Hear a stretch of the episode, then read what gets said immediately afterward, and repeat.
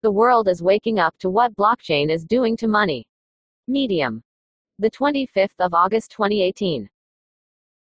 HREE years ago, just after his 16th birthday, Eddie Zillen invested his savings, some money from his bar mitzvah, some from his parents, some he had saved up, in the cryptocurrency market.